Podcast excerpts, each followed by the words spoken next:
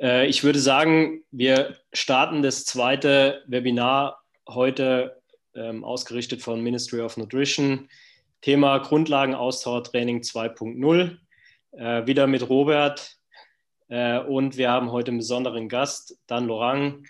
Ähm, Glaube ich, muss mir nicht groß vorstellen, werden wir trotzdem gleich noch ganz kurz machen. Ähm, wir bedanken uns recht herzlich, dass sich der Dan dazu bereit erklärt hat, heute mit uns hier das zweite Webinar zu machen.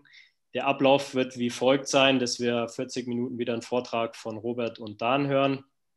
Und im Anschluss haben wir für euch noch ungefähr 30 Minuten eingeplant für eine Ask Me Anything Runde.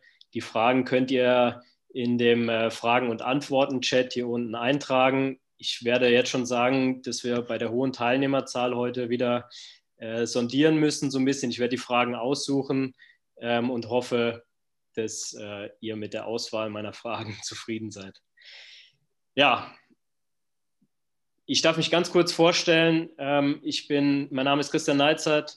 Ich bin äh, beim Ministry of Nutrition seit Anfang dieses Jahres, arbeite seit 2010 als Präventivtrainer bei der TSG Hoffenheim. Davor habe ich als Physiotherapeut im Team Geroldsteiner, Team Milram im Radsport gearbeitet, ebenfalls für die deutsche Nationalmannschaft bei Olympia unterwegs gewesen. Ähm, als nächstes Als nächstes darf ich unseren heutigen Gast, den Dan, vorstellen. Dan ist Head of Performance, Head Coach bei Bora Hans Krohe, ebenfalls im Triathlon Trainer von Anna Haug und Jan Frodeno, die beiden amtierenden Weltmeister auf der Langdistanz im Triathlon. Äh, er ist diplomierter Sportwissenschaftler. Wie gesagt, herzlichen Dank nochmal, Dan, an dich, dass du heute bei uns bist. Ähm, ebenfalls Robert Gorgos, Produktentwickler ähm, auch bei Ministry, seit, äh, Ministry of Nutrition seit Anfang an. Er entwickelt unsere Produkte, ähm, sage ich mal, ist das Brain auch hinter unseren äh, Produkten, wie sie entstanden sind, äh, wie sie einzusetzen sind. Er ist Ernährungsberater im Spitzensport, äh, im Radsport, ebenfalls bei Bora Hans arbeitet schon lange mit Dan zusammen an der Entwicklung von Produkten. Auch am Einsatz, wie es äh, eingesetzt wird, ist ebenfalls im Fußball bei der TSG Hoffenheim als Ernährungsberater tätig, ist ebenfalls diplomierter Ernährungswissenschaftler und A-Trainer im Radsport. Die heutigen Trainingsinhalte, wir gehen ganz kurz, wie gesagt, das Hauptthema ist ähm, ja, Grundlagentraining äh, 2.0. Heutige Trainingsinhalte, Analyse, Adaptation, Tra Training und wie angekündigt die Ask Me Anything Runde am Ende, wo ihr uns sehr gerne Fragen stellen könnt und wir versuchen das mit Robert und Dan äh, gemeinsam zu beantworten. Ja, ich gebe den Stab an Dan und äh, Robert. Ich freue mich drauf, bin selber gespannt, habe schon Teil der Präsentation gesehen und äh, ich hoffe, ihr seid auch äh, begeistert über den Vortrag. Vielen Dank.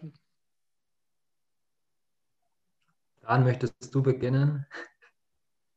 Ja, also erstmal äh, schönen guten Abend äh, an alle, die dabei sind. Also ich dachte ja, wir machen hier eine kleine Runde und reden etwas über Training und Ernährung äh, im kleinen Kreis. Wenn ich mir hier so die Zahl, die unten steht, anschaue, ist der kleine Kreis etwas groß geworden, was natürlich sehr, sehr gut ist und ähm, was mich auch extrem freut. Äh, und wichtig ist einfach, wie Christian ja auch schon gesagt hat, ähm, was ja auch nachher mit der Ask Me Anything Runde gedacht ist, dass ihr was mitnehmt, dass der eine oder andere vielleicht eine neue Information bekommt, äh, weil ich denke, es sind viele dabei, die sich auskennen, andere, die vielleicht eher äh, noch weniger Zugang haben, aber trotzdem irgendwie mit dem Sport verbunden sind. Also es geht hier nicht um, ähm, dass wir hoch, äh, höchste Wissenschaft äh, bis ins kleinste Detail machen, sondern wirklich Prinzipien erklären und dann versuchen, ähm, auf die Bedürfnisse von euch einzugehen. Also vielen Dank für die Möglichkeit. Ich denke, wir starten einfach mal gleich. Ähm, ich bin froh, dass Robert äh, dabei ist, dass wir das gemeinsam machen. Äh, weil uns schon relativ lange ähm, erst geschäftlich, aber dann aber auch äh, freundschaftliche Verbind äh, Beziehung verbindet.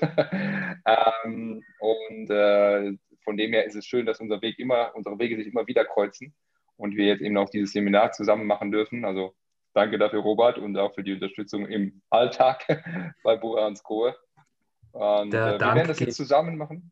Der Dank geht auf jeden Fall zurück. Also Gar keine Frage. Vielen Dank, Dan, dass du heute bei uns bist. Ähm, gut, ich denke, legen wir einfach mal los. Und zwar äh, geht es ja im, im, Leistungssport und oft auch im Breitensport erstmal darum zu wissen, wieso, was ist eigentlich gefordert. Also was muss ich denn eigentlich können, um bei einem Wettkampf, wenn, Wettkampf denn, wenn der Wettkampf dann das Ziel ist, um da erfolgreich zu sein. Also einfach ein Ziel zu erreichen, was ich mir selber stecke. Erfolg heißt ja nicht immer gewinnen, Erfolg kann auch einfach heißen, ankommen, einen guten Wettkampf machen, für sich selber das Optimale rausholen. Da braucht es einen gewissen, also es gibt ein Anforderungsprofil von jeder Sportart, sei es Radsport, sei es äh, Triathlon, sei es äh, Marathonlaufen.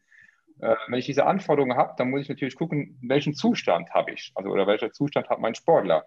Das kann ich über Leistungsdiagnostik machen, das kann ich über verschiedene Tests im Training machen. Da gibt es unterschiedlichste Möglichkeiten und wenn ich einen Zustand vom Sportler äh, kenne, wenn ich seine Physiologie kenne, dann kann ich auch dazu ein Trainingskonzept entwerfen, wo es grob darum geht, abzustecken, okay, was, wo bin ich am weitesten von der Anforderung weg? Was muss ich bis zum Tag X alles können? Und äh, das muss irgendwo sich in diesem Konzept wiederfinden. Also wenn ich einfach merke, eine Sauerstoffaufnahme ist äh, relativ tief, das ist aber eine Anforderung für, äh, für die entsprechende Sportart, dann muss das irgendwo auch in diesem äh, Trainingskonzept auftauchen, dass man daran, daran arbeitet. Genauso, wenn ich merke, ähm, ich habe eine, arbeite nicht sehr effektiv, also äh, mein Energiestoffwechsel feuert einfach nur so die Energie raus. Ähm, wenn ich aber dabei vier, fünf, sechs, sieben Stunden Rad fahren muss, zum Beispiel bei einem Ötztaler Radmarathon oder noch länger, dann muss das auch in meinem Trainingskonzept sich wiederfinden, sowohl vom Training als dann eben auch von der Ernährung, aber da kommen wir gleich nochmal drauf. Dann kommt das Training, es kommt eine Überprüfung, hat das, was ich im Training mache, wirkt das auch? Ähm, also ich habe mir was überlegt, ich muss irgendwie gucken, ähm, führt das auch zu dem gewünschten Ziel? Dann muss ich nochmal das Trainingskonzept eventuell anpassen und dann kommt mein Wettkampf. Und der Wettkampf ist immer die beste Diagnostik, da sehe ich dann am Ende, hat es geklappt oder hat es nicht geklappt.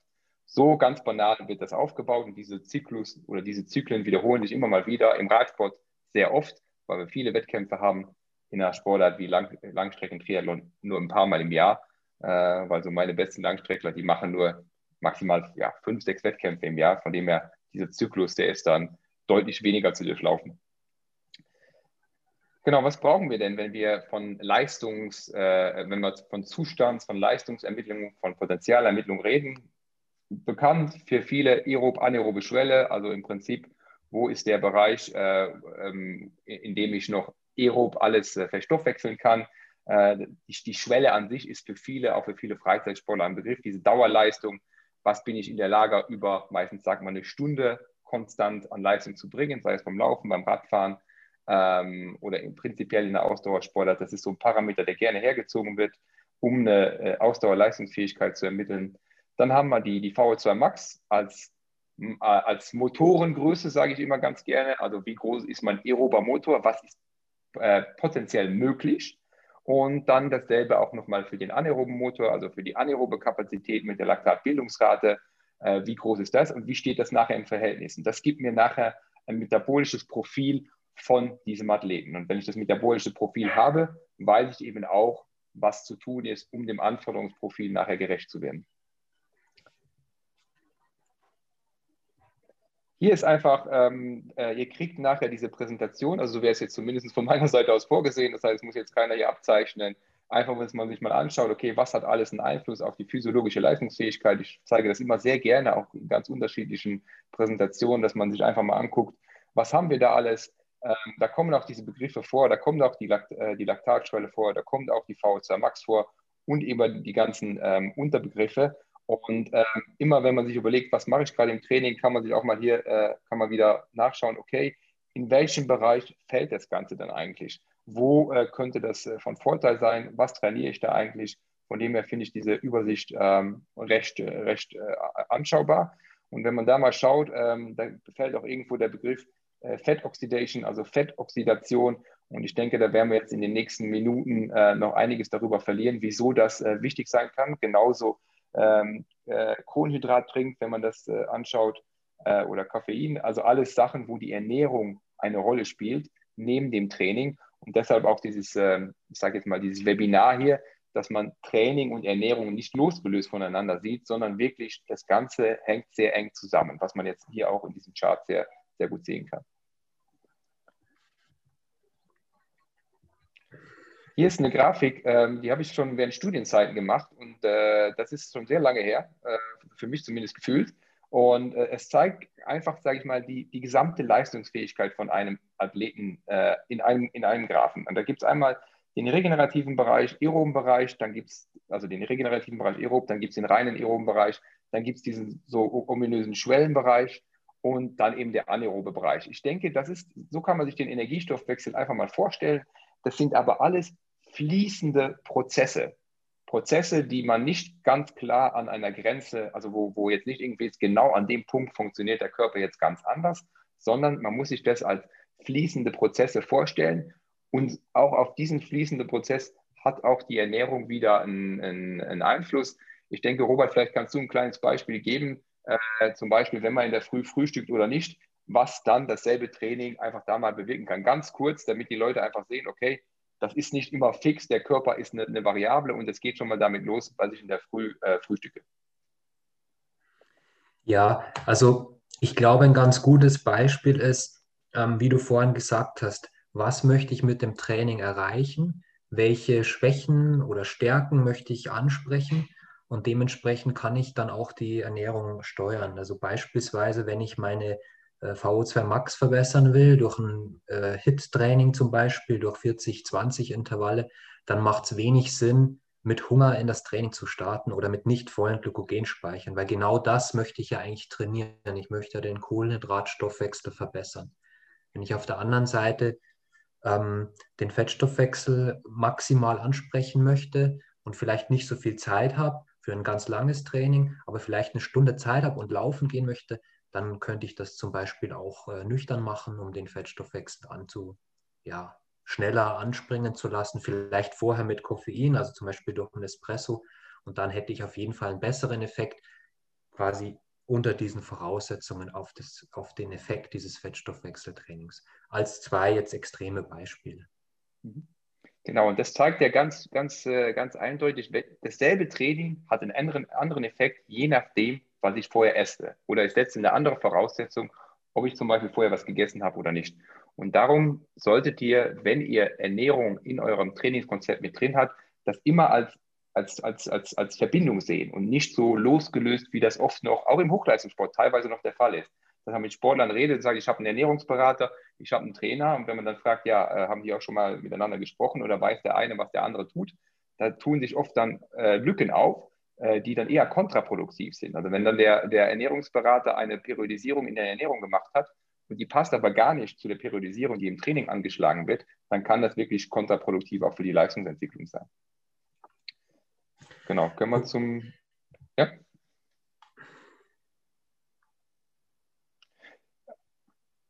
Hier sieht man einfach ganz kurz aufgelistet, wie gesagt, ihr habt die Folien ja nachher dann auch für euch. Was ist eigentlich, wieso mache ich aerobes Training? Äh, was ist eigentlich der Sinn dahinter? Wieso sollte ich auch äh, in diesem aeroben Stoffwechselbereich trainieren, der ja recht groß ist, also der eben von der Regeneration bis hin zur, äh, zur Schwelle irgendwo geht. Und da sieht man eben, wie viel Nutzen aerobes Training hat, ob das jetzt für den Ausdauersport ist oder ob das für den Spielsport äh, ist, ist eigentlich vollkommen egal, weil wir haben immer eine Verbesserung der O2-Ausnutzung, wir, haben, wir können eine Ver Verbesserung der peripheren Durchblutung haben und, und, und. Wir haben eine Regenerationsbeschleunigung. Also aerobes Training ist einfach die Basis, um seine Ausdauerleistungsfähigkeit zu verbessern. Das kann man einfach sagen. Da gibt es auch keine Shortcuts, große äh, mehr oder weniger, sondern es braucht aerobes Training, um sie zu verbessern. Im Gegensatz dazu äh, haben wir das anaerobe Training. Ähm, anaerobes Training ist dann das Training, was sich jenseits von der Schwelle äh, befindet. Wie gesagt, wir halten das einfach hier. Wir wollen gar nicht zu spezifisch werden. Man sieht aber hier, was man da machen kann. Ähm, man kann die anaerobe Kapazität natürlich entwickeln. Ihr habt vorher den Energiestoffwechsel gesehen. Ihr habt den roten Bereich gesehen. Naja, wenn bei einem Athleten dieser rote Bereich sehr, sehr klein ist, kann das auch leistungslimitierend sein. Also das heißt nicht immer, dass ein Ausdauersportler einen hohen aeroben Bereich und einen kleinen anaeroben Bereich haben sollte, sondern es kann auch sein, dass dieser anaerobe Bereich zu klein ist, um zum Beispiel bei einem Radrennen äh, am Ende in den letzten zwei, drei Minuten nochmal, sage ich mal, richtig tief zu gehen um da vielleicht die entscheidende Attacke zu setzen, um vielleicht bei einem, ähm, ähm, bei einem ähm, 10-Kilometer-Lauf da im letzten Moment auf die letzten 500 Meter nochmal das Tempo hochzuziehen. Da muss man einfach schauen, wie setzt sich äh, eben dieser Energiestoffwechsel beim Athleten zusammen, wie ist die Muskelfaserstruktur Und dann kann eben es auch sinnvoll sein, das anaerobe System zu stärken, zu trainieren. Muss man sich eben anschauen. Was hier steht, Erweiterung der VO2 Max, hm, kannst du äh, kannst lassen. Genau, was, was da stand, Erweiterung der VO2 Max, muss man ein bisschen vorsichtig sein. Ich bringe das immer provokativ gerne beim anaeroben Training, weil eigentlich ist VO2 Max Training des aeroben Stoffwechsels. Also eigentlich trainiere ich aerob, die VO2 Max, aber trotzdem, wenn ich anaerobe Intervalle mache, also wenn ich stark hochintensive Intervalle mache, trainiere ich gleichzeitig natürlich auch meine, meine VO2 Max. Ich trainiere intensiv, ich mache eine maximale Auslastung der Sauerstoffaufnahme, trainiere ich schon auch die VO2 Max. Wir kommen nur darauf, äh, oder wir kommen nachher darauf, was eben der Unterschied ist, ob ich damit vielleicht All-Out-Intervallen arbeite oder wirklich extrem vorsichtig bei der Intensitätwahl sein muss, um dann auch nur die VO2 Max zu trainieren und eben nicht den anaeroben Bereich zu sehr anzutriggern. Weil, und da sind wir genau beim Punkt, auch das eine Grafik, die ich mal irgendwann während dem Studium für eine Präsentation gemacht habe, komplett simpel, aber es macht es einfach zu verstehen. Aerobes System und anaerobes System kann man sich vorstellen, arbeiten gegeneinander. Also fahre ich nur locker und äh, entspannt durch die Gegend, trainiere nur aerob, wird mein anaerobes System irgendwann kleiner. Genauso, wenn ich immer nur hochintensiv trainiere, äh, bekomme ich das Problem, dass mein aerobes System nachher zu klein ist. Und vielleicht kennt es der eine oder andere von euch, man fängt an mit Training, man hat nicht viel Zeit, man, man äh, investiert mehr Zeit in der Intensität. Am Anfang wird man besser, der Körper reagiert auf den Reiz, es kommt zu einer, zu einer Anpassung an den Trainingsreiz und auf einmal geht es nicht mehr weiter. Also auf einmal merkt man, ups, ich werde tendenziell eher schlechter als besser. Und das passiert meistens dann, wenn der aerobe Bereich nicht mehr groß genug ist um eben diesen anaeroben, anaeroben Bereich, sage ich jetzt mal, abzupuffern. Also man braucht diese Grundlage, diese Basis, dieses Fundament, wie man immer so schön sagt, um auch anaerobe Leistungen, sage ich mal, äh, trainingswirksam draufzusetzen oder wenn man mit denen anfängt, zumindest um nachher auch wieder den aeroben Stoffwechsel entsprechend ähm, zu, zu trainieren, um, eine, äh, um seine Leistungsfähigkeit da eben auch, sage ich mal, maximal äh, nach oben zu bringen. Ein gutes Beispiel dafür ist, ähm, es kommt darauf den Fohlen nachher, die VO2 Max. Eine VO2 Max kann ich auf zwei Art und Weisen trainieren. Beide Methoden sind nicht ersetzbar, sondern beide Methoden haben einen anderen Effekt. Erste Methode ist eben über intensive Intervalle und die zweite Methode ist genau das Gegenteil und zwar über Umfang, über äh, langes, umfangreiches Training bei einer niedrigen Intensität. Und nur beide Wege führen dazu, dass ich eine optimale Ausprägung der VO2 Max am Ende habe. Also so sieht man einfach, dass man nicht sagen kann, das eine ist besser als das andere, sondern es bedarf aus allen Trainings, äh, äh, sage ich mal, aus allen Trainingsintensitäten die, die, richtige Anzahl, die richtige Menge, um nachher das optimale Ergebnis zu haben. Äh, wir haben gesagt, ein, ein, anaerobes System kann, kann wichtig sein. Ähm, was ist denn jetzt, wenn die VLR Max, also die Laktatbildungsrate, äh, kurz ähm, Laktatbildungsrate ist im Prinzip, wie viel Energie ich oder wie viel Laktat ich in einer Sekunde maximal produzieren kann. Oder man könnte auch sagen, wie viel Kohlenhydrate ich in einer, äh, in einer Sekunde maximal umsetzen kann. Ähm, was passiert, wenn die zu hoch ist? Oder einfach gesprochen, wenn das anaerobe System zu stark ist? Das Problem dann ist, dass ich einfach sehr viele Kohlenhydrate verbrauche. Und die Kohlenhydratmenge, äh, die ein Körper, ein Muskel speichern kann, ist einfach begrenzt. Also wenn ein Radrennen vier, fünf, sechs Stunden geht und der Körper braucht tendenziell immer zu viele Kohlenhydrate, dann habe ich das Problem, dass ich einfach nicht mehr hinterherkomme mit der Energiemenge und dann eben auch nicht mehr in der entscheidenden Phase, in Rennstunde fünf oder sechs, diese Energie, diese Kohlenhydrate nutzen kann, um dann die entscheidende Attacke zu setzen. Ähm, Robert kann uns nochmal viel besser erklären, wie viel Energie wir eigentlich aufnehmen können, auch während so einem Rennen ähm, und ähm, wo die Grenzen einfach sind. Ja, also da sind einfach physiologische Grenzen gesetzt, was die Kohlenhydrataufnahme während des Wettkampfs angeht.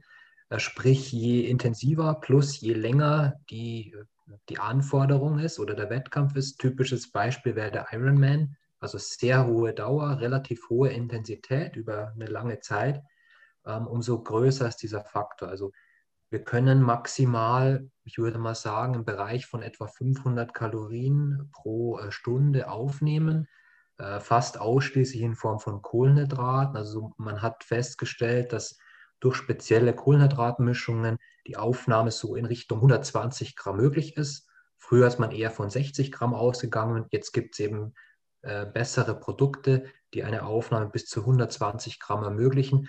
Und dann könnte man im Prinzip genau ausrechnen, wenn man alle Parameter kennt, also sprich VLA Max, die wäre jetzt zum Beispiel beim Ironman oder bei der Ironwoman im Idealfall nicht so hoch, um eben effizient hohe Leistung über eine lange Dauer bring, erbringen zu können. Also wenn man das kennt, wenn man die VO2 Max kennt, wenn man die Schwelle kennt, dann könnte man zum Beispiel auch so eine Pacing-Strategie haben und könnte eben dann sagen, okay, mit dem und dem Tempo, mit der und der Kohlenhydratverfügbarkeit, natürlich mit den Speichern, die ich vorher durch, ein, durch eine kohlenhydratreiche Kost vor dem Wettkampf äh, mir ja, äh, ja angeeignet habe oder angegessen habe, ähm, schaffe ich es eben ins Ziel. Beim Radsport ist es ein bisschen komplizierter oder bei anderen Sportarten, wo ich nicht so ein gleichmäßiges Tempo habe, da muss ich also von, ja, von irgendwo auch von Erfahrungswerten ausgehen und äh, abschätzen, okay, da kommt dieser Anstieg, da brauche ich so und so viel Energie, das kann ich mit dem und dem Tempo bewältigen. Oder vielleicht kann man auch im Vorfeld sagen, okay, ich habe heute eine Strategie, ich möchte zu dem und dem Punkt angreifen, davor versuche ich möglichst kraftsparend oder in dem Sinne kohlenhydratsparend zu fahren, um eben die Energie am Schluss zu haben. Ich glaube, jeder Radsportler kennt es. Also so, so, kann ich mich erinnern an viele Wettkämpfe.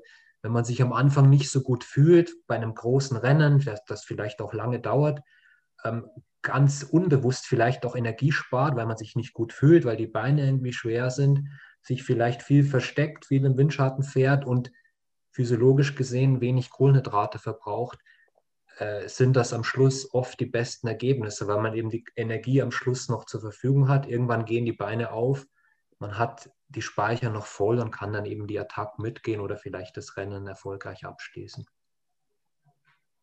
Also auch da sehen wir auf der einen Seite über Training versuchen, wenn das bei einem Sportler, wenn das physiologische Profil uns das anzeigt, die Laktatbildungsrate zu senken, um erstmal weniger Kohlenhydrate aufzubrauchen, um den, dass der Körper ökonomischer arbeitet und auf der anderen Seite aber dafür sorgen, dass der Körper auch so viel wie möglich Energie aufnehmen kann, ähm, damit eben auch das zur Verfügung steht und das nachher nicht zu einem Wettbewerbsnachteil mehr oder weniger wird, einfach nur, weil ich nicht genügend Energie dem Körper zugeführt habe. Also es ist wirklich ein Annähern von beiden, von beiden Seiten. Bei einem äh, Sprinter ähm, gehe ich nur ganz kurz nochmal dabei ein, oder kannst du äh, einfach die Grafik lassen, weil da können wir es gut erklären. Bei einem Sprinter haben wir ja das Problem, dass er muss auf der einen Seite fünf, sechs Stunden Rad fahren, er muss dabei sein, er muss auch zum Sprinten überhaupt kommen und dann muss er noch sehr viel Energie mobilisieren. Und ich denke, das ist so ähm, deutlich ein schwieriger Anspruch, als wenn es jetzt darum geht, du hast einen, Klassementfahrer, der, ähm, also was nicht leicht ist, schnell den Berg hochzufahren oder mit der Weltklasse hochzufahren, aber eben nicht mehr diese Energie am Ende produzieren muss, wie das eben ein Sprinter machen muss. Also es ist schwieriger in der Trainingsgestaltung, in der Trainingsplanung, damit man die, die Start, das, damit sich das die Balance hält. Also man den nicht nur als Ausdauersportler oder nur, nur seine Ausdauer trainiert, ohne dabei die anaerobe Kapazität zu berücksichtigen und auch eben nicht in die andere Richtung. Hier sieht man nur kurz ähm, auch eine ältere Grafik, ähm, äh, die ich aus dem Internet damals rausgezogen habe, einfach weil es sehr schön veranschaulicht, was passiert denn eigentlich, wenn sich eine VLA Max äh, verändert bei gleicher Sauerstoffaufnahme. Also wenn die Laktatbildungsrate runtergeht und die Sauerstoffaufnahme gleich braucht. Und was ihr hier seht, ist im Prinzip der Verbrauch von Fetten und der Verbrauch von Kohlenhydraten bei einer gewissen Intensität. Also unten sieht man die, die, die Wattkurve, auf der rechten Seite die ähm, äh, Kohlenhydrate Gramm pro Stunde und auf der linken Seite die Kalorien, die pro Stunde verbraucht werden. Und was man einfach sieht, ist, je niedriger die Laktatbildungsrate geht, umso mehr kann man ähm, die, äh, kann man Energie aus Fetten gewinnen, also bei einer höheren Intensität mehr Fett ähm, verbrauchen und dazu weniger Kohlenhydrate. Also das heißt, die Kombination 0,3 Laktatbildungsrate und 70er VO2 Max sind die beiden Kurven, äh, wo ihr seht, die blaue Kurve, die äh, Fettkurve, die obere und die untere ähm, rote Kurve von den Kohlenhydraten, also niedriger Kohlenhydratverbrauch bei, hohem, äh, bei hoher Energie ähm, oder bei äh, hoher Energieauslastung aus den Fetten. Und das ist im Prinzip das, was wir im Ausdauertraining bewirken wollen, dass ein Sportler auch bei hoher Intensität noch viel Energie aus den freien Fettsäuren, aus der Fettoxidation gewinnen kann, um so seine Kohlenhydratspeicher zu schonen. Ich würde hier vielleicht kurz was ergänzen. Also man sieht hier ein ganz gutes Beispiel zu dem, was ich vorher kurz angerissen habe.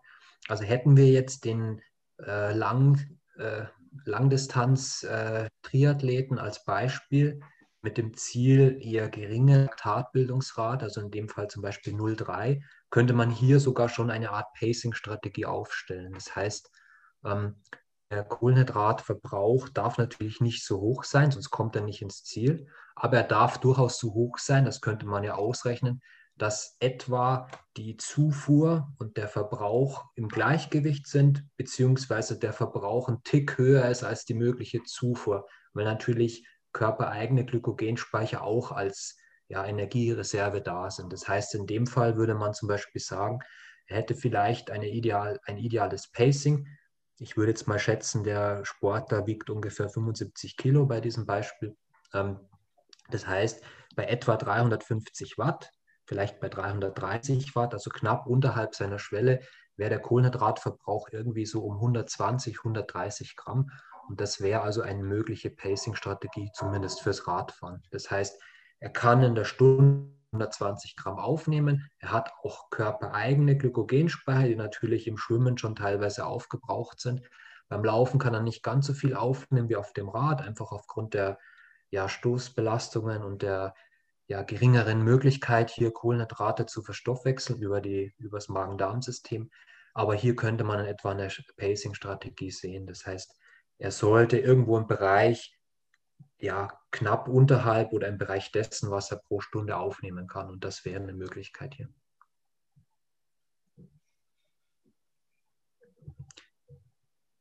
Gut, hier jetzt ein Beispiel, wie man diese Laktatbildung durch Training ähm, reduzieren könnte. Ich glaube, da ist Dan der Fachmann. Genau, also wir haben jetzt darüber gesprochen, was, ähm, was passiert, wenn die Laktatbildungsrate zu hoch ist. Ähm, also was passiert vom Stoffwechsel her. Ähm, jetzt ist die Frage, was können wir tun, um sie zu senken.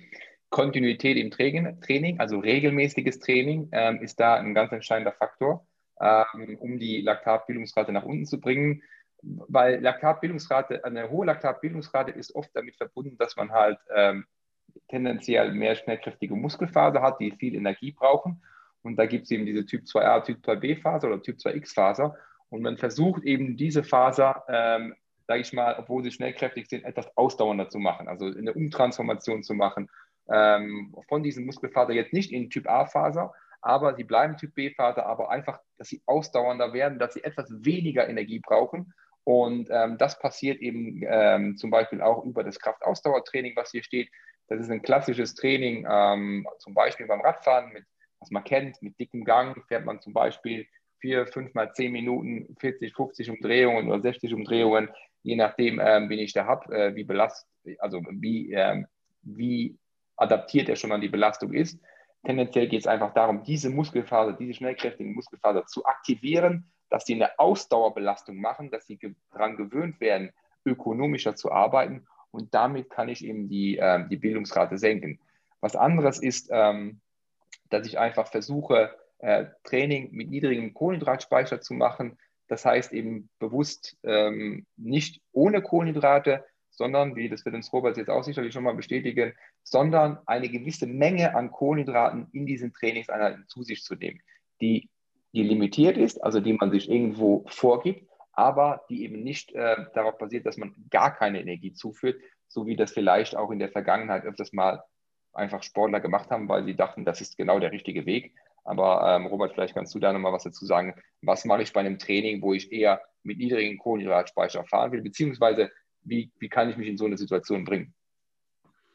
Ja, also da ist ein ganz gutes Beispiel eigentlich auch dieses, diese Blockbildung. Du, ist ja auch der erste Punkt, regelmäßiges Training. Also man würde vielleicht so ein Training nicht am allerersten Tag, diese, zum Beispiel eines dreitägigen Trainingsblockes machen, sondern am zweiten oder am dritten Tag, wo vielleicht die Speicher auch nicht mehr ganz voll sind. Das könnte man ja auch über eine Ernährungsstrategie steuern. Also dass man bewusst nach dem Training die Speicher nicht ganz auffüllt vielleicht dann auch vor dem Training nicht so kohlenhydratreich Frühstück zum Beispiel, passt ja auch zu dem Beispiel von vorher.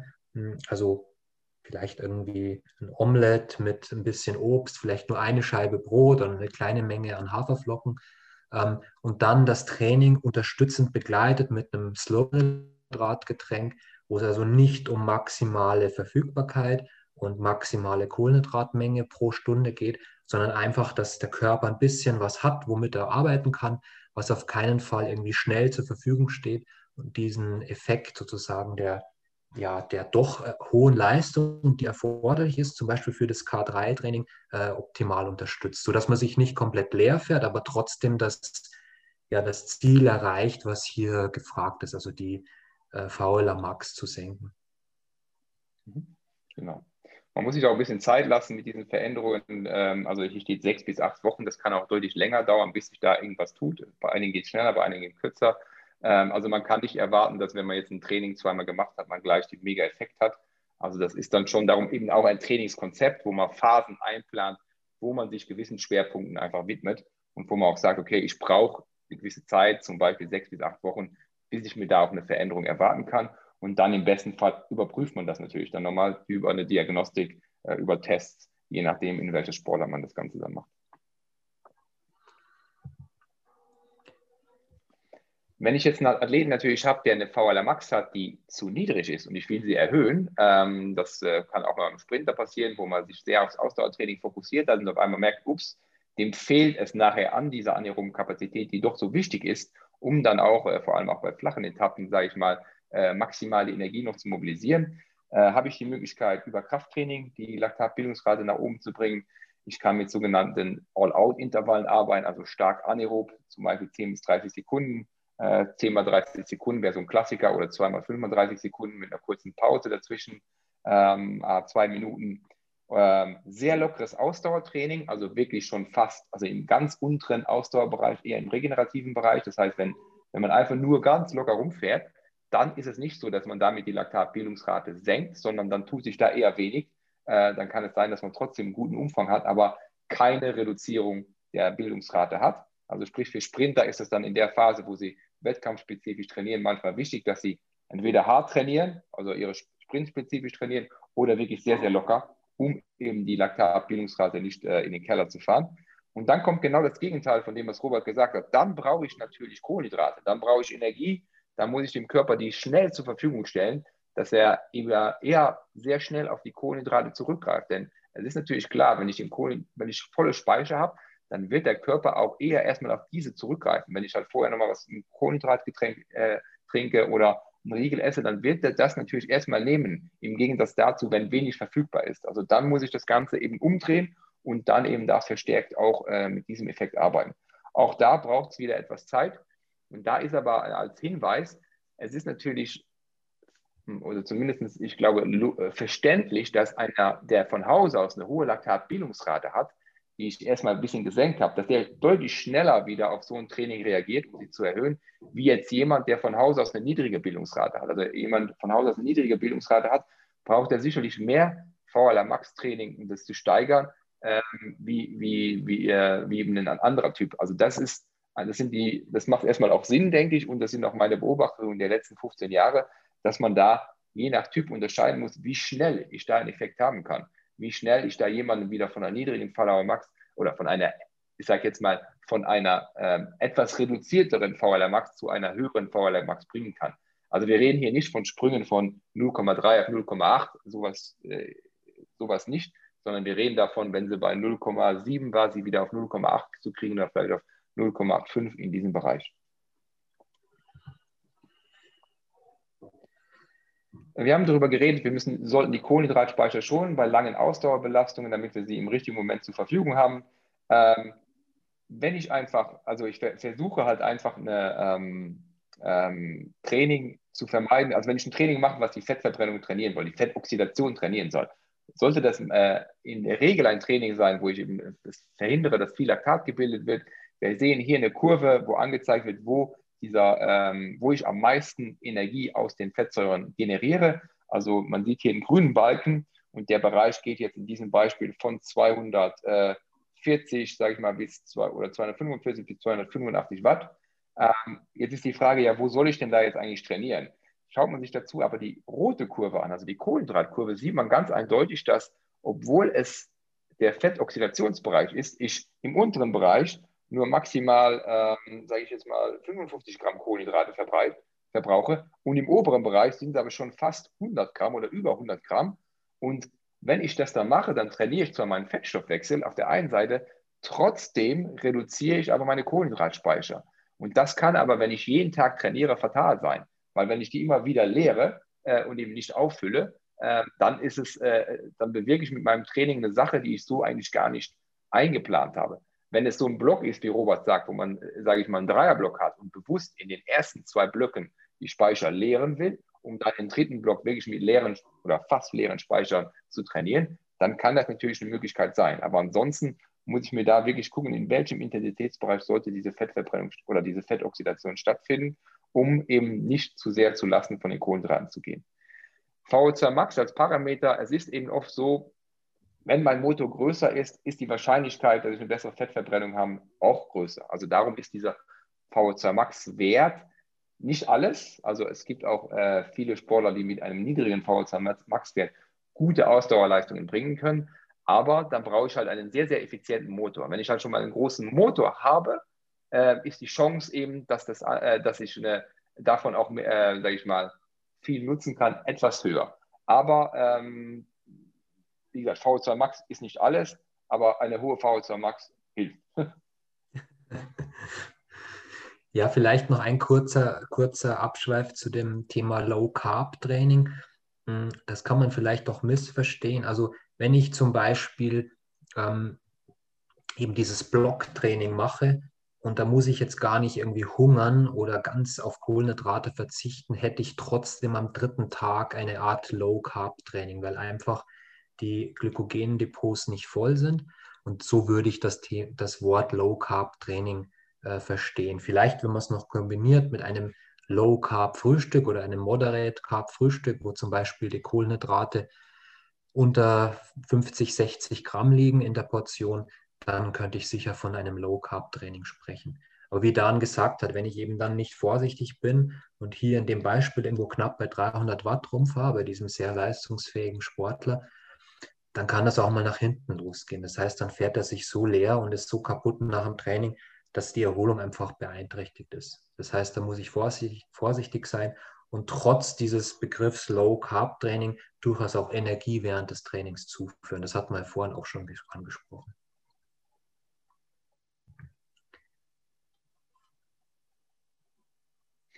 Genau, hier ist äh, jetzt ein bisschen erklärt, wie man ähm, auch, auch, Training gestalten kann. Wenn es dazu äh, zum Beispiel darum gehen soll, ähm, das kennen wir, wir sind im Wettkampf, wir müssen mal kurz über die Schwelle gehen, dann fangen wir wieder, äh, setzen wir uns wieder hin, versuchen dann weiterzufahren und oft hat man das Gefühl, puh, ich erhole mich nicht mehr richtig, ähm, irgendwie das Laktat steht mir noch in den Beinen. Was kann man da tun? Wie kann man damit umgehen? Wie kann man sowas trainieren?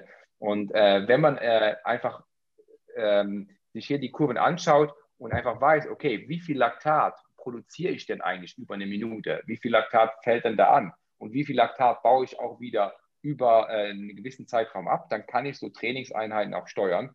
Äh, da entstehen dann eben auch manchmal so Trainingseinheiten wie 1-2, 1-3 oder hier sind es jetzt umgedreht 3-1, also im Prinzip, dass man drei Minuten äh, in einem Bereich fährt, wo man, äh, sage ich jetzt mal, Laktat, Kohlenhydrate verstoffwechselt, dann wieder eine Minute über der Schwelle und damit ein bisschen spielt, um so den Körper auch dran zu gewöhnen oder auch zu lernen, ähm, sage ich mal, Laktat wieder als Energiequelle herzunehmen. Weil wir wissen mittlerweile, Laktat, Laktat-Shuttle, der Körper kann diese Energie auch wieder ähm, in den Körper äh, in den Energiestoffwechsel reinbringen, um, äh, sage ich mal, es als, ähm, ja, als Energie zu nutzen. Nur muss ich das auch eben im Training ähm, ähm, auch, auch, wiederfinden, auch trainieren. Ich finde es auch eine sehr gute Trainingsform, zum Beispiel vor den, äh, vor den Wettkämpfen, um Wettkämpfe vorzubereiten, habe ich immer sehr, damit sehr gute Erfahrungen gemacht.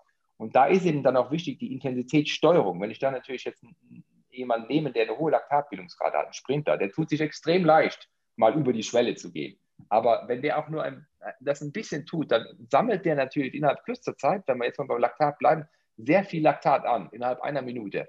Und dann braucht er natürlich auch deutlich länger, um das wieder zu verstoffwechseln. Gegenüber einem, der eine niedrige Laktatbildungsrate hat, äh, wenn der das macht, ähm, hat der, hat der dieses Problem nicht, dann hat er ein ganz anderes, ähm, sag ich mal, einen ganz anderen Stimulus in dem Moment. Ich, hab, ähm, ich musste beim Sprinter einfach wirklich sehr darauf achten, dass er sich auch in seine Zonen hält, weil sonst kann es sein, ich will eine Verstoffwechslung vom Laktat, das Verstoffwechseln vom Laktat trainieren, aber ich trainiere nachher eigentlich seine anaerobe Kapazität.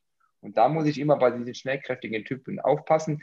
Genauso bei dem, die mit der liegenden Laktatbildungsrate, wenn ich die zu stark immer wieder in den anaeroben Bereich dränge, dann ist es natürlich so, dieser anaerobe Bereich ist ja bei denen klein, haben wir ja äh, vorher auf der Grafik gesehen, dass es gegeneinander arbeitet.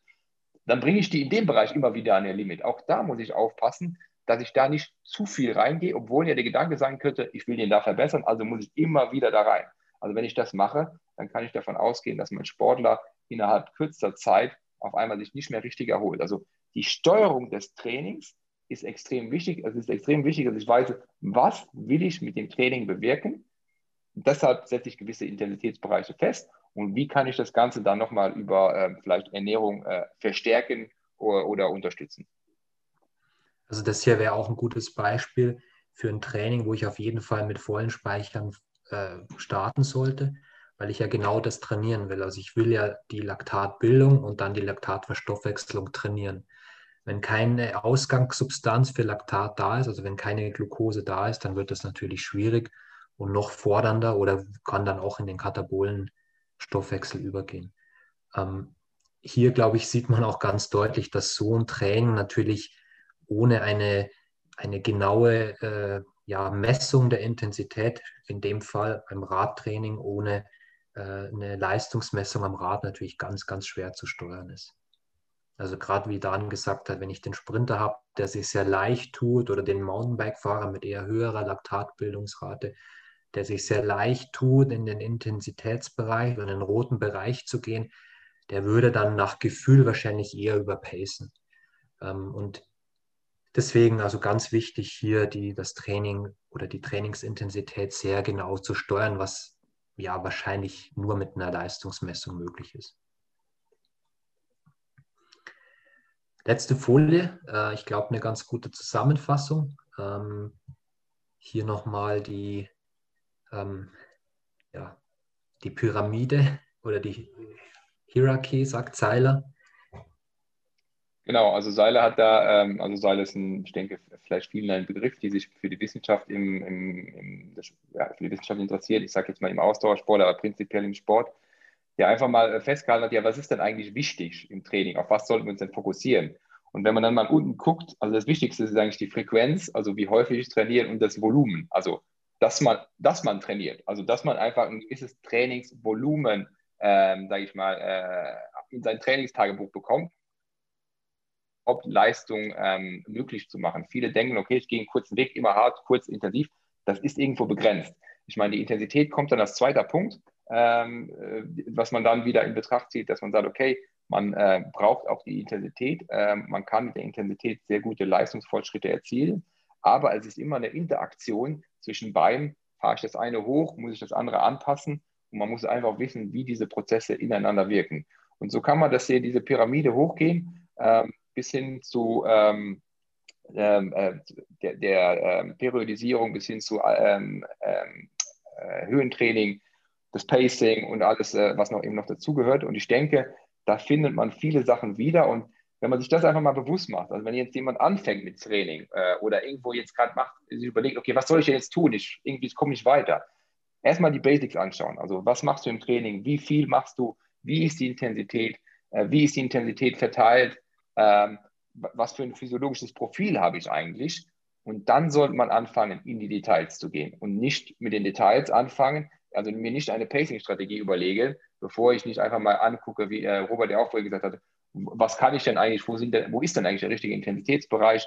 Äh, wieso ist diese Pacing-Strategie richtig oder falsch? Also erstmal mit den Basics anfangen und dann Schritt für Schritt sich durcharbeiten und dabei immer wieder gucken, wo gibt es äh, Verknüpfungen zwischen Training, Ernährung, gibt es auch noch andere Bereiche, es kann die, im Hochleistungssport vor allem, es kann die äh, mentale Komponente sein, die Psychologie, es kann natürlich auch die medizinische Seite sein, also bin ich gesund, bin ich überhaupt in der Lage, äh, diesen Sport zu machen. Also ganz viele Dinge, die da ineinander greifen. Und ähm, das sollte sich auch jeder bewusst sein. Damit will ich das erst auch mal abschließen, dass, diese, dieses interdisziplinäre Zusammenarbeiten, äh, egal ob das jetzt im Hochleistungssport, aber auch im, im, im, im Hobbysport, sehr wichtig ist, dass man sich Infos von verschiedenen Sachen holt, das filtert und das dann irgendwo auch zusammenbringt. Und ihr habt es ja auch hier in der Präsentation gesehen, das sind ja keine Sachen, die ich irgendwo erfunden habe, sondern auch mit unterschiedlichen Instituten. Äh, wir hatten da was von, von, einem, äh, von der Leistungsdiagnostik gesehen, wie das dann gemacht wird, mit welchem System ist mir persönlich eigentlich egal, aber wir brauchen halt diese Informationen,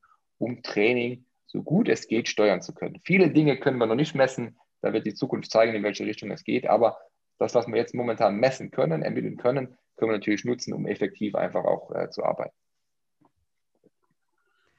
Ich würde abschließend gerne noch eine Sache ergänzen, die mir bei vielen Sportlern immer wieder auffällt, ähm, dass natürlich ein Plan super ist und natürlich auch irgendwo Sinn macht, um an seinen Schwächen zu arbeiten, um besser zu werden.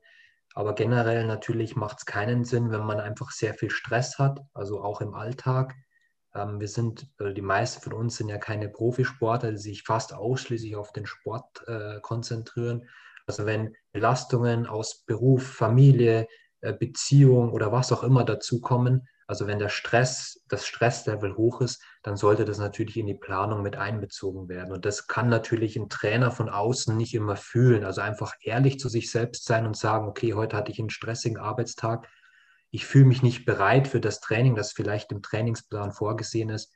Äh, vielleicht macht es dann durchaus mehr Sinn, mal auf das Training zu verzichten oder ein ganz lockeres Training zu machen. Also immer auch so ehrlich zu sich selbst sein und sagen, okay, das macht für mich heute keinen Sinn. Damit werde ich mich nicht weiterentwickeln. Mein Körper wird den Reiz gar nicht verarbeiten können. Also spreche mit dem Trainer oder entscheide für mich selbst, dass das intensive Training keinen Sinn macht.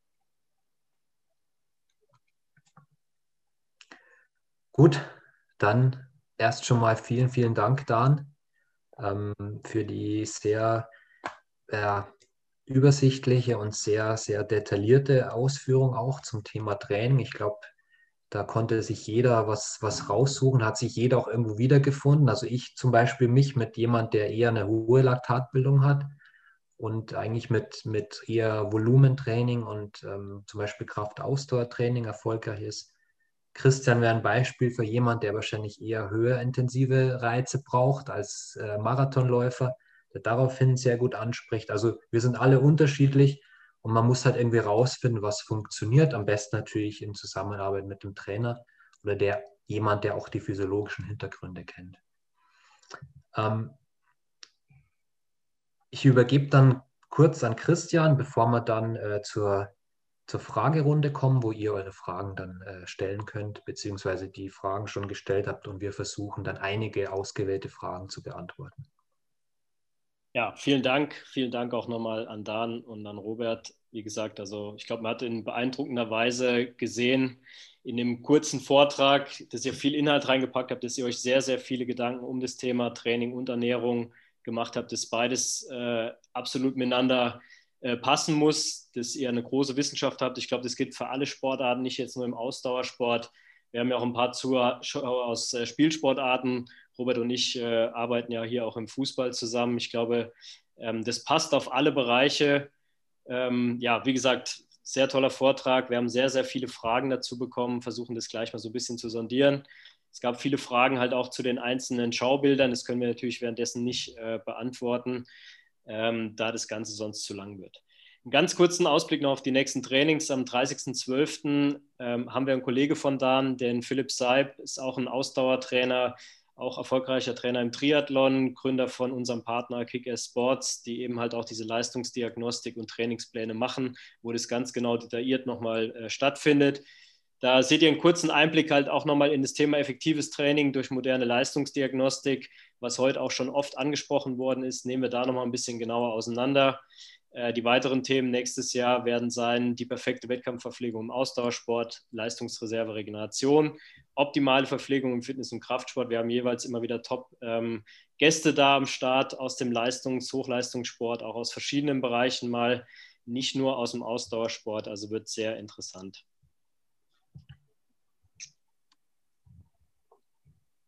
Okay, dann würde ich sagen, gehen wir mal in die Fragen rein. Also ich habe mehrere Fragen gelesen zum Thema, ähm, zum Thema ähm, nüchtern Training.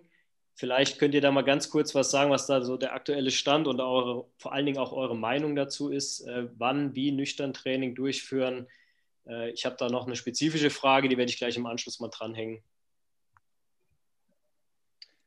Ähm, also ich fange einfach mal an. Zum, ähm, also meine Meinung zu nüchtern Training ist, dass es ein, es ist ein Tool, also ein, ein Werkzeug, was man einsetzen kann, wenn es eben darum geht, die ähm, zum Beispiel die Laktatbildungsrate zu senken oder wenn es darum geht, einen höheren Reiz auf die Zelle zu geben. Ähm, aber ich sehe das immer als ein Tool an, was extrem spät, ähm, sage ich mal, aus der Toolbox rausgenommen wird. Also so ich das. Also im, im, äh, im, im Hobbysport, im ambitionierten äh, Age-Gruppe-Bereich, sage ich mal, ist das ein Tool, was man nutzen kann, aber man muss sich einfach der Risiken bewusst sein. Und die, das Risiko ist immer, je länger ich das Ganze mache, also je länger ich halt nüchtern Training mache, umso größer ist einfach der Reiz oder der Stress für mein Immunsystem. Und ähm, das muss ich dann einfach in Kauf nehmen. Und äh, wenn ich ähm, mit Athleten spreche, sagen sie machen immer nüchtern Training, sage ich, ähm, versuche ich ihnen auch beizubringen, dass sie damit immer ihr System halt irgendwo stressen. Das passt sich natürlich an, das passiert dann auch nicht unbedingt immer was, aber es kann manchmal das sein, was dann das Fass zum Überlaufen bringt und eben ein kleiner Infekt oder irgendwas, was normal nicht ausgebrochen wäre, was dann eben dazu führt, dass das Immunsystem dann nicht mehr reagieren kann oder, äh, oder überfordert ist. Äh, von dem her muss man sich immer überlegen, was will ich mit diesem nüchtern Training bezwecken? Wie schaut nüchtern Training aus? Ist das wirklich, ich esse gar nichts, also trinke einen Kaffee und laufe los? Oder ist das, ich führe ähm, eine geringe Menge an, an, an Energie zu? Da gibt es ja auch nochmal Unterschiede. Und vor allem, wie lang ist das nüchtern Training? Also wenn wir jetzt sagen, ich mache nüchtern Training in der Früh, halbe Stunde, äh, sage ich mal, dann habe ich da wenig Bauchschmerzen. Wenn wir darüber reden, dass wir eineinhalb Stunden laufen oder zwei, drei Stunden Radfahren gehen, nüchtern, ähm, da muss ich sagen, okay, da muss ich mir schon sehr bewusst sein, was ich da einfach äh, tue. Also ich würde immer sagen, nüchtern Training dann anwenden, wenn ich mir auch mit jemandem darüber geredet habe und mir bewusst bin, wie, wieso mache ich das eigentlich, wie setze ich das ein. Und wenn ich jetzt eine lange, längere Radausfahrt mache, da kann jetzt Robert dann auch was dazu sagen, kann ich vielleicht so auch starten, die ersten zwei Stunden, sollte dann aber darauf achten, dass ich halt immer wieder Kohlenhydrate oder Energie zuführe, um eben genau dieses, ähm, dieses äh, Problem vom Immunsystem nicht zu haben. Und äh, was mir auch ganz wichtig ist, bei Frauen wäre ich extrem vorsichtig mit Nüchtern-Training. Ähm, da ähm, gibt es ja auch ganz gute physiologische Zusammenhänge, die eher gegen ein Nüchtern-Training bei Frauen sprechen. Würde jetzt hier den Rahmen sprengen. Aber da wäre ich noch vorsichtiger als, äh, als bei Männern. Ja, also ich kann es nur bestätigen, äh, aus eigener Erfahrung, aus Erfahrung mit, mit äh, Athleten, äh, sehr behutsam einsetzen, also gegen einen, einen nüchtern Lauf oder einen Morgenlauf nenne ich es gerne, von 30, 40, vielleicht 45 Minuten, glaube ich, ist gar nichts einzuwenden. Irgendwie, also kann ich aus eigener Erfahrung nur sagen, fühlt man sich dann irgendwie auch gut und hat auch Lust, vielleicht noch eine zweite Trainingseinheit später am Tag zu machen. Aufs Rad stecke ich jetzt persönlich, sobald es ins Freie geht, nicht nüchtern oder würde ich auch nicht empfehlen. Gerade jetzt in, bei uns in den Wintermonaten, ähm, wie gesagt, Immunsystem ist auf jeden Fall labiler, als wenn ich vorher Nährstoffe zugeführt habe. Da muss ich sehr vorsichtig sein. Wenn ich wenig Zeit habe und vielleicht in der Früh das passt, dass ich kurz auf die Rolle steige und mit geringer Intensität, das ist, glaube ich, auch immer wichtig, ein Training durchführe, vielleicht 30, 40 Minuten, äh, ein Trittfrequenztraining im, im Fettstoffwechsel oder sowas, spricht aus meiner Sicht nichts dagegen. Sobald es über eine Stunde hinausgeht, entweder auf jeden Fall Energie zuführen oder eben vorher schon gegessen haben. Ja, dazu passt eine Frage von Walter, der bei einem Lauftrainer ähm, ja, die Empfehlung bekommen hat, das Training für das Fettstoffwechseltraining bei längeren Läufen möglichst äh, auf die Zufuhr von Kohlenhydraten zu verzichten. Jetzt haben wir hier heute in dem Vortrag ja auch gehört, dass das sehr Sinn macht. Ähm, steht auch hier drin, das steht für mich immer wieder im Widerspruch dazu, im Training die Energieaufnahme zu trainieren. Ähm, ich stehe vor langen Einheiten immer im Zwiespalt, nehme ich jetzt was zu mir oder lieber nicht? Also ich, ich glaube, würde auf jeden Fall, ja. Dan, du zuerst. Also, nee, ähm, das ist, äh, sorry, dass ich da so reingrätsche, äh, aber das ist genau der Klassiker. Ähm, das hat einen Sinn, aber halt nicht immer. Also äh, ich kann nüchtern Training machen, aber auf der anderen Seite ähm, soll ich natürlich auch trainieren, dass man ähm, also Energie aufnehmen kann, weil wie soll der Körper das im Wettkampf können, wenn er es noch nie trainiert hat? Aber es sind dann einfach unterschiedliche Trainingsinhalte, die ich da mache. Und ich äh, ver äh, versuche halt immer, so wie das gerne manchmal vielleicht in der Presse oder auch am, am Stammtisch gemacht wird, das ist gut und das ist schlecht. Alles hat irgendwo seine Berechtigung. Ähm, äh, vor 30, 40 Jahren oder vielleicht sogar vor 90 Jahren haben sie auch schon äh, Training gemacht oder sag jetzt mal äh, äh, Sachen gemacht, die irgendwo Sinn machen, irgendwo ihre Berechtigung haben. Nur ich muss es halt einordnen. Was mache ich da? Wieso mache ich das? Und dann eben sagen, okay, jetzt versuche ich das eben so gut wie möglich zu machen, ohne dabei meine Gesundheit zu schädigen oder ohne dabei, ähm, sage ich mal, ähm, das Risiko, Risiko, einzugehen, krank zu werden. Und äh, jetzt, Robert, du gerne. Ja, also ich würde es äh, vielleicht dann einem konkreten Beispiel ähm, beantworten wollen. Also wenn das ein Lauf ist, der über eine Stunde hinausgeht, würde ich jetzt ganz pragmatisch ein Frühstück davor oder eine, ein Snack davor empfehlen. Der kann dann vielleicht auch nicht so kohlenhydratreich sein, also wenn die Intensität gering ist, um eben hier vielleicht noch bessere Adaptationen zu ermöglichen. Und wenn das Training dann über eineinhalb Stunden hinausgeht, würde ich auch während des Laufs verpflegen. Also zum Beispiel dann mit einem Slow Release Kohlenhydrat, was ja dann noch perfekt dazu passt, um die Anpassungen zu ermöglichen. Was ich nicht machen würde, ist natürlich vorher sehr, sehr zuckerreich zum Beispiel zu frühstücken und dann ein Hochenergiegetränk während des Laufs äh, zuführen. Aber das haben wir ja eigentlich vorher im, Semi oder im Webinar schon angesprochen. Also das, die Ernährung sollte zu dem passen, was ich trainiere und auch die Anpassungen, die ich erreichen will, irgendwie unterstützen. Aber so könnte ich das zum Beispiel machen. Ja, dazu passt eine praktische Frage von Stefan. Er ist äh, Fußballtrainer im Jugendbereich. Ähm, er schreibt, dass seine Spieler äh, vor dem Training äh, keine Kohle oder im Training keine zusätzlichen Kohlenhydrate zu sich nehmen, vorab auch schlecht essen, was sie besser machen können. Ja, also Christian wird es bestätigen, damit kämpfen wir seit vier Jahren, selbst bei den Profis. Also ich muss natürlich auch hier immer mir anschauen, was will ich erreichen also Fußball ist ja in der Regel eine recht intensive Form von Sport. Also meistens wird ja wenig äh, niedrig intensiv trainiert. Wir haben also immer Sprints dabei, wir haben immer Spielformen dabei, wo schnellere Elemente dabei sind. Dan und ich haben uns auch mal ähm, ein Spiel angeschaut und die Kohlenhydrat, den Kohlenhydratverbrauch eines äh, Spitzenprofis ausgerechnet. Also der ist in einem Spiel ganz erheblich. Und das muss er ja auch können. Das heißt, er muss ja schnell Energie bereitstellen können. Sprich, die Bildungsrate eines Fußballers ist auf jeden Fall nicht so niedrig. Sprich, der Kohlenhydratverbrauch ist auch entsprechend. Und wenn da eben kein Brennstoff da ist, der zur Verfügung steht, dann werden auch Anpassungen, die ich im Training erreichen will, nicht entsprechend erfolgen. Also auf jeden Fall Empfehlung für die Jugendspieler, kohlenhydratreiche Basiskost, leicht verdauliche Kost, zum Beispiel, wenn die am Nachmittagstraining haben zum Mittagessen, also keine riesen Fleisch. Äh, und, und Bohnen oder sowas, was natürlich auch die, ja, die Trainingsleistung dann ähm, beeinträchtigen könnte.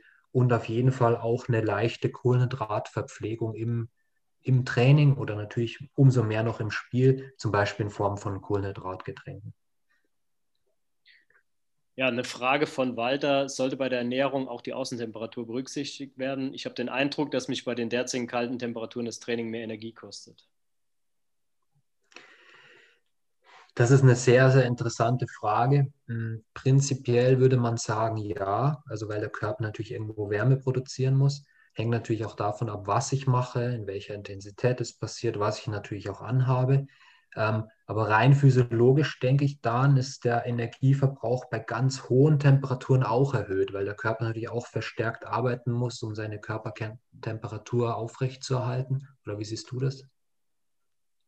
Ja, also ähm, genau, also auch bei hohen Temperaturen hast du einen hohen Energieverbrauch, einfach äh, die Kühlung wird halt aktiviert, sag ich mal, und der Körper hat da äh, einfach ähm, damit zu tun. Ähm, das ist auch sehr schwer, das zu quantifizieren. Natürlich können wir ins Labor gehen und das messen. Also äh, versuchen eben bei äh, in der Klimakammer zu gucken, wie ist der Unterschied bei, bei 0 Grad im Verhältnis zu 40 Grad, sage ich jetzt mal, oder bei minus 50 zu 40. Ähm, aber auch das ist sehr, sehr individuell. Also auch da ist die Frage, wie effektiv macht der Körper das? Also wie effektiv kühlt der oder wie effektiv, äh, ähm, ähm, sage ich mal, ähm, kann er Wärme produzieren? Ähm, ich denke, was man, was alle kennen, ist zum Beispiel, man geht jetzt draußen drei Stunden Radfahren und äh, es ist kalt draußen, man kommt nach Hause und man hat das Gefühl, im Winter, man könnte ständig essen. Ähm, wenn man das aber dann tut, dann wird es schief gehen. Also man wird dann einfach zunehmen. also äh, das heißt, das ist auch so ein bisschen ein, äh, äh, ähm, in meinen Augen, so ein Mechanismus vom Körper, der natürlich suggeriert, okay, ähm, du bist jetzt, äh, ähm, dir ist jetzt kalt, du brauchst irgendwie Energie, Wärme, Kohlenhydrate produzieren ja auch dann Wärme, sage ich mal, in dem Moment. Und äh, was da ganz gut hilft, ist, es kann also, man braucht auch sicherlich ein bisschen mehr, aber ein bisschen. Äh, was da ganz gut hilft, ist einfach ein warmes Getränk zu sich zu nehmen. Das ist so meine Erfahrung, dass man einfach was Warmes, eine Suppe, ist auch ganz gut, und schon wird man merken, sobald der Körper wieder auf Temperatur ist, also man sich wieder angehen fühlt, ist dieses Gefühl auch deutlich weniger. Also dann hat man wieder das normale Hungergefühl und nicht mehr dieses, äh, äh, ich muss jetzt auf die Jagd gehen, weil äh, ich könnte jetzt alles mehr oder weniger essen, ähm, wenn man einfach so stark einfach die Kälte spielt. So ging es mir persönlich, äh, habe ich mit den Sportlern das schon äh, beredet, ähm, denen das ähnlich geht, also auch im Hochleistungssport. Also die Hochleistungsathleten sind ja alles oder viele sehr effiziente ähm, Energieverwerter. Also im Prinzip von, die brauchen relativ wenig Energie, um das zu leisten, was die da tun. Und ähm, da geht es ja dann auch sehr stark ums Körpergewicht, äh, wie, dass man das optimale Gewicht erreicht.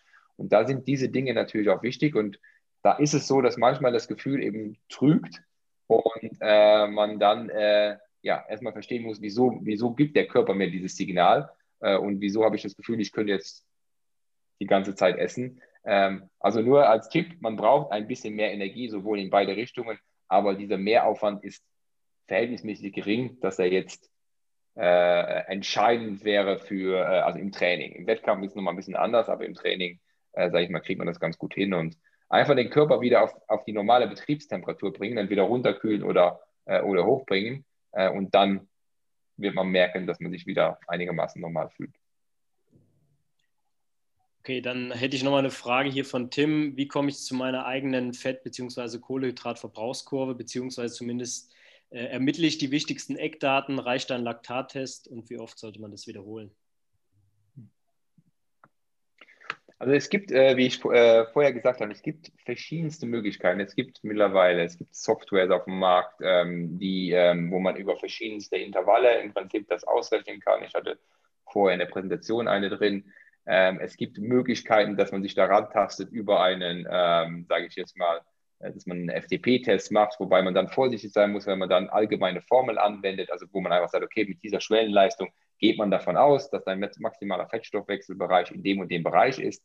Das sind aber dann an, also Annahmen, die getroffen werden aufgrund von vielen Personen, die irgendwo getestet wurden und man dann irgendwo den Mittelwert, äh, äh, sagen wir mal, äh, ermittelt hat. Solange man äh, nichts misst, also weder Laktat noch Sauerstoffaufnahme äh, misst, ist es halt schwierig, genau diesen Bereich zu treffen.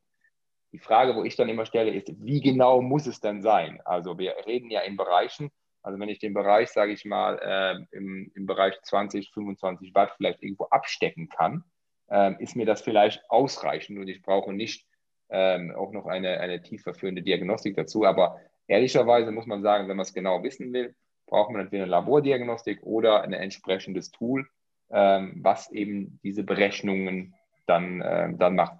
Äh, ansonsten ist es wie mit einer maximalen Herzfrequenz. Natürlich kann ich aus einer maximalen Herzfrequenz Trainingsbereiche ermitteln. Die sind aber dann bei dem einen passend und bei dem anderen nicht. Also das, da, ähm, ja, das ist jetzt einfach, sagen wir, die, die, die ehrlichste Antwort. Und ähm, ich denke, dass sich in diese Richtung auch immer mehr bewegen wird. Dadurch, vor allem auf dem Rad, kann man ja sehr viel messen mit dem Powermeter. Ähm, mittlerweile Laktatmessung ist ja auch kein, äh, äh, kein großer Eck mehr. Also da wird immer mehr kommen in diesem Bereich, äh, um das Training dann effizienter äh, nochmal gestalten zu können. Okay, dann habe ich eine Frage von Carsten. Ich plane erneut eine Teilnahme an einem 220 äh, Kilometer langen Skilaufrennen. Äh, wie sollte die Ernährung im Laufe des Rennens aussehen? Dauer des Rennens für mich circa 16,5 Stunden. Gut, da sind wir natürlich im, im Extremsport und im Extremausdauersport. Also ich kann nur sagen, ähm, wir haben die Erfahrung gemacht, wir haben getestet, wie eine Verpflegung während eines sogenannten Everestings aussieht. Und wir haben ähm, unsere Athleten, also es waren sechs Athleten, äh, versorgt mit unserem hochenergiereichen Getränk, also mit Power Carb. Die haben fünf oder sechs Flaschen davon zugeführt, also äh, über 500 Gramm Kohlenhydrate auf diesem Weg aufgenommen, haben das ergänzt durch äh, zwei Riegel. Ähm, vielleicht der eine oder andere hat auch eine Cola oder ein Gel oder auch zwei, drei Gels zu sich genommen. Und das hat für diese Belastung von circa zehn Stunden sehr gut funktioniert. Also die hatten keinerlei Probleme mit Magen-Darm. Keiner hatte irgendwie einen, einen, großen Leistungseinbruch. Bei 16 Stunden ist natürlich nochmal eine andere Herausforderung. Beim Langlaufen ist vielleicht doch die Aufnahme von Energie ein bisschen schwieriger wie beim Radfahren. Das heißt, ich muss das irgendwie vielleicht auch mal stehen bleiben, um Energie aufzunehmen oder das im Rucksack dabei haben. Ich weiß jetzt auch nicht ganz konkret, wie viele Verpflegungsstationen es da gibt. Aber ich würde auf jeden Fall so mal als Basis äh, ein hochkonzentriertes Kohlenhydratgetränk nehmen, also zum Beispiel das Power Cup, würde das ergänzen durch nicht zu viel, aber doch ein bisschen auch feste Nahrung. Vielleicht kann man auch eher beginnen mit der festen Nahrung und dann später zu der flüssigen Kost übergehen. Aber wenn ich natürlich eine maximale Leistung anstrebe, dann sollte ich mich auch irgendwo im Bereich von 80 oder mehr Gramm Kohlenhydraten pro Stunde oder Kohlenhydratzufuhr pro Stunde bewegen. Würde dann also heißen, bei 16 Stunden, also eine sehr, sehr große Kohlenhydratmenge. In dieser Dauer haben wir noch keine Erfahrung gemacht, ähm, aber wie gesagt, bei einer Dauer von 10 und bei anderen Sportlern auch bis zu 13 Stunden hat das sehr gut funktioniert, wie ich es beschrieben habe. Okay, dann eine Frage von Matthias. Wie schnell sollte man Kohlenhydrate nachlagen, wenn man ein Low-Carb-Training gemacht hat? Äh, gibt es hier unterschiedliche Ansätze oder Effekte? Kommt auch wieder darauf an, was als nächstes ansteht. Also wenn wir jetzt von dem Dreierblock ausgehen, wo ich das niedrig-intensive Training als Abschluss mache, also am dritten Tag und das vielleicht als Train Low. Ich, ich sage es immer lieber Train Low, Low Carb, ähm, kann man vielleicht doch missverstehen aber wenn ich das am dritten Tag mache, dann würde ich in der Regel, danach kommt ja dann ein ruhiger Tag oder ein Erholungstag und dann vielleicht wieder ein anspruchsvolleres Training, dann würde ich das gleich nach dem Training wieder auffüllen. Also dann vielleicht jetzt nicht mit einem äh, mit einer riesen Kohlenhydratmenge, die brauche ich vielleicht doch gar nicht, weil ich ja durch das Training nicht alles gemacht habe, aber eine ganz normale, ähm, ausgewogene Mischkost mit auf jeden Fall auch Kohlenhydraten dabei. Also so machen wir das bei den Sportlern auch, bei den Profis auch. Und das, der hat ja dann Zeit, sich zu erholen am nächsten Tag. Ähm, also wie gesagt, kommt darauf an, was kommt als nächstes, aber in der Regel kann man gleich danach wieder die Kohlenhydrate auffüllen. Okay, dann äh, noch eine Frage hier an Dan. Wie er das, äh, welche Kriterien ziehst du heran, um bei Athleten das Load Management im Saisonverlauf zu bestimmen? Wie findest du die Balance zwischen High Volume, High Intensity Wann wechselst du? Aha. Das ist eine, eine sehr gute Frage. Ähm, ich wurde letztes Mal gefragt, was der so die Größe oder was wäre so die Erfindung, die jetzt nochmal alles revolutionieren würde. Genau das. Also, dass man am Ende genau weiß, wie viel Load ist nötig von Intensität, von Volumen, ähm, individualisiert auf den Sportler. Auf der anderen Seite wäre es vielleicht dann auch langweilig als Trainer. Äh, aber genau das ist ja das, was wir versuchen, vor allem im Hochleistungssport. Also wir tasten uns da, also wir haben, wir haben gewisse Daten. Wir wissen, was hat der Sportler vorher gemacht, das Jahr vorher, die Jahre vorher. Sprich, welchen Belastungen war er schon mal ausgesetzt? Und dann geht man davon aus, von einem, äh, ja, von einem Aufbau meistens, außer sich schon älterer Sportler, und versucht natürlich, das irgendwie nochmal den Reiz ein bisschen höher zu setzen. Wie hoch? Das ist aber dann die, die tägliche Arbeit. Ähm, ich glaube, ich weiß, auf was du hinaus willst. Mischung, Intensität, äh, Umfang, wenn man das jetzt mal wirklich so kategorisieren will. Da ist natürlich so, wir scha schauen uns an, immer wieder so nach circa zehn Wochen im Prozess, wie entwickeln sich aerobes und anaerobes System und wo wollen wir es hin entwickeln? Also wo sollte die Sauerstoffaufnahme hin, wo sollte die Laktatbildungsrate hin, wo sollte die Schwellenleistung hin und gucken dann einfach, was braucht jetzt mehr? Also ein Beispiel, was ich jetzt schon seit Jahren bringe, weil es sehr anschaulich ist, ist halt äh, damals, ist, ähm, ich weiß noch, Sam Bennett vor dem Giro zehn Wochen vorher getestet, VO2 Max getestet, Laktat-Bildungsrate getestet und da haben wir gesehen, okay, Bildungsrate für, für Sam noch recht hoch, äh, VO2 Max noch nicht so hoch, wie wir sie haben wollten und haben uns dann entschieden, den Schwerpunkt auf die VO2 Max zu setzen und haben dann kurz vom Giro nochmal getestet und dann ist uns genau das gelungen. Die Bildungsrate ist ein bisschen runtergegangen, die Sauerstoffaufnahme hoch. Es hätte aber sein können bei einem anderen Sportler, dass wir da hätten was anderes machen müssen. Und je nachdem, was ich erreichen will, muss ich halt ähm, das, ähm, das Load Management, wie, wie, wie du es richtig genannt hast, anders strukturieren. Und ich, es gibt aber nicht diese eine Matrix. Also es gibt jetzt nicht, dass ich sage, ich gucke jetzt TSS-Score an oder ich gucke mir jetzt äh, äh, W-Prime an oder ich gucke mir jetzt ähm, Umfang, also die Stunden, die Kilometer an. Äh, es klingt blöd, aber ich gucke mir einfach alles an, alles, was zur Verfügung steht und versuche dann ein Gesamtbild zu kriegen. Und diese Information gepaart mit der Information vom Sportler, mit dem Feedback vom Sportler, das ist im Prinzip so, wie ich dann versuche, mich an dieser Grenze entlang zu hangeln und sie nicht zu überstreiten im besten Fall, sondern aber wirklich dahin zu kommen, hier ist so die Leistungsreserve, dahin zu kommen und zu sagen, okay, jetzt haben wir es halt maximal ausgereizt, um dann natürlich auch den maximalen Effekt zu haben. Aber es gibt da keine, keine Standardregel, keine goldene Regel. Die gibt es vielleicht irgendwo im Nachwuchs, wo du sagst, so viel Prozent solltest du vom Vorjahr wieder drauflegen. Aber ich finde es, wenn du dann oben ankommst im Elitebereich, extrem schwierig, extrem unterschiedlich. Ähm, und das geht dann eigentlich nur meiner Meinung nach in der täglichen Arbeit mit dem, ähm, mit dem Sportler. Um das abzuschließen, wenn du natürlich jetzt ein Freizeitsportler bist, sage ich mal, äh, der vielleicht jetzt logischerweise nicht die Möglichkeit hat, jeden Tag mit dem Trainer zusammenzuarbeiten, sondern äh, vielleicht das selber macht, dann sollte es einfach so sein, dass du immer nur, also dass das irgendwo Sinn macht. Also dass du, wenn du dir das, deine Dokumentation anschaust, dass du sagst, okay, ich versuche vielleicht in dem Jahr nochmal 4, 5 Prozent draufzusetzen, je nachdem, wie viel es ist, und nicht irgendwie 20 äh, Prozent. Und auf der anderen Seite auch Einheiten aufzubauen. Also wenn man jetzt in der Zeitung liest, man soll viermal vier Minuten VO2 Max-Intervalle machen, dann einfach didaktisch überlegen, wie kann ich das angehen? Vielleicht sollte ich erstmal anfangen mit 20, 40, 30, 30 Intervallen, den Körper überhaupt mal an diese Belastung zu gewöhnen und mir dann einfach didaktisch schrittweise diese 4 mal 4 Minuten vorbereiten. Und damit fahre ich eigentlich ganz gut erstmal, weil ich die Belastungsverträglichkeit trainiere, ich gewöhne den Körper daran und ich habe nicht diesen Effekt, dass ich dem Körper einmal irgendeinem hohen Reiz aussetze, so bam, und dann gibt es entweder du verdaust den Reiz oder du verletzt dich oder du bist krank. Äh, also eins, also entweder du, du überlebst es und dann, dann wird es auch wirken oder eben die zwei anderen Sachen. Und wenn ich das aber didaktisch sinnvoll aufbaue, dann mache ich schon mal vieles richtig. Also das wäre für mich so ein, so ein Tipp, dass man sich einfach überlegt, okay, wo will ich denn hin? Und man sich das so Stück für Stück einfach zusammenbaut. Ich kann mich noch gut erinnern an unsere letzte Diskussion da, wo wir gesprochen haben, dass man eigentlich mit Volumen ja, weniger vorsichtig sein muss wie mit Intensität. Also wer sozusagen die andere, das aerobe System aufzubauen oder zu verbessern, ist wahrscheinlich nie ein Fehler.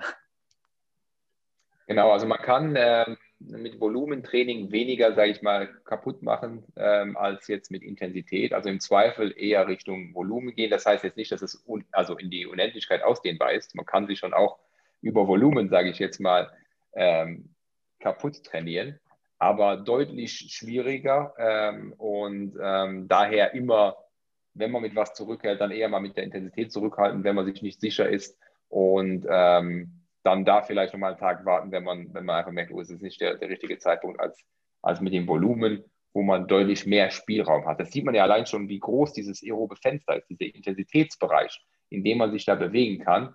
Und ähm, daher auf jeden Fall ein, guter Tipp vom Robert, sich da ähm, eher dann tendenziell für diese Variante zu entscheiden, wenn man zweifelt.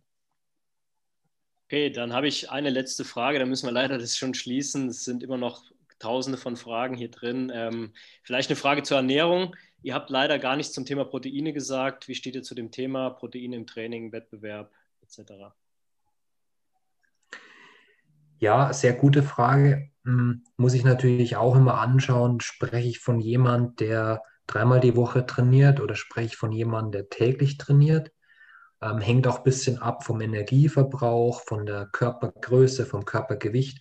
Also ich gebe mal ganz gern die Empfehlung oder wir geben gern die Empfehlung, das in Gramm pro Kilogramm Körpergewicht zu sehen. Hm, ich glaube, bei einem, bei einem Freizeitsportler liegen wir irgendwo im Bereich von eineinhalb, vielleicht 1,8 Gramm pro Kilogramm Körpergewicht.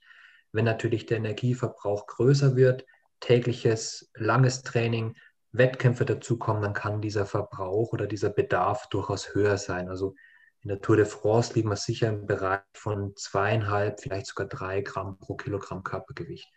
Durch die große Energiemenge und durch eine ausgewogene Kost ist es aber auch kein Problem zu erreichen.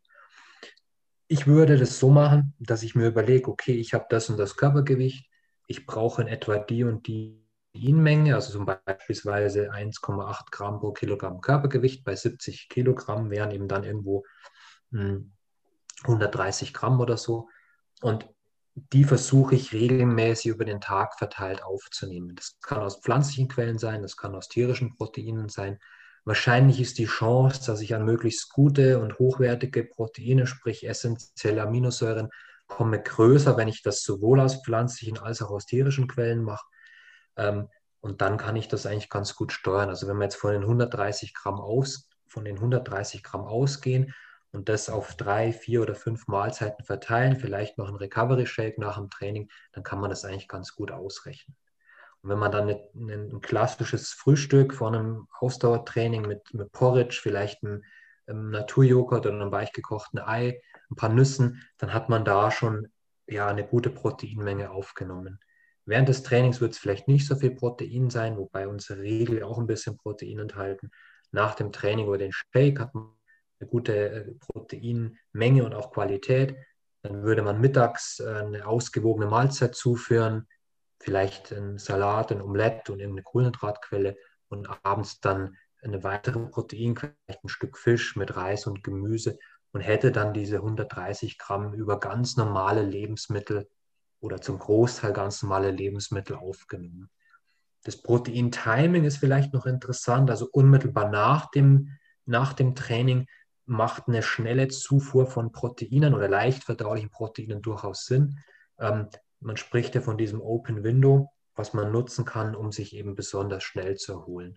Und da macht dann durchaus ein Recovery Shake Sinn, weil das einfach schnell verdaulich ist, weil alle Aminosäuren in optimaler äh, Zusammensetzung enthalten sind und einfach auch die Anpassung an einen intensiven Trainingsreiz dann vielleicht ein Stück oder ein Stück besser erfolgt. Und das ist ja das Ziel. Wenn ihr erlaubt, habe ich noch eine Frage hier, die habe ich jetzt ganz oft gelesen zu der Verwendung, was das Slow Carb betrifft. Ähm, das ist nicht so ganz klar geworden, weil ich sehe auch hier eine Frage zu einer äh, optimalen Versorgung beim Marathon. Zwei bis drei äh, Liter Slow Carb zu transportieren, ist sicherlich nicht machbar. Also vielleicht da nochmal eine ganz kurze Erklärung, äh, wie das genau funktioniert zu den Slow Release Produkten. Ähm, ja, sind sehr viele. Also ich würde es ich einfach halten wollen, immer dann, wenn es darum geht, das aerobe System anzutriggern, also den Fettstoffwechsel zu verbessern, dann würde ich Slow Carb nutzen. Vor allem natürlich bei den Train-Low-Einheiten perfekt einzusetzen. Aber zum Beispiel auch, wenn es um die Senkung der Fauler Max geht, ist das ein super Produkt. Im Marathonlauf selbst natürlich möglichst kompakt und möglichst viel Energie, also dann das Power Carb auf jeden Fall.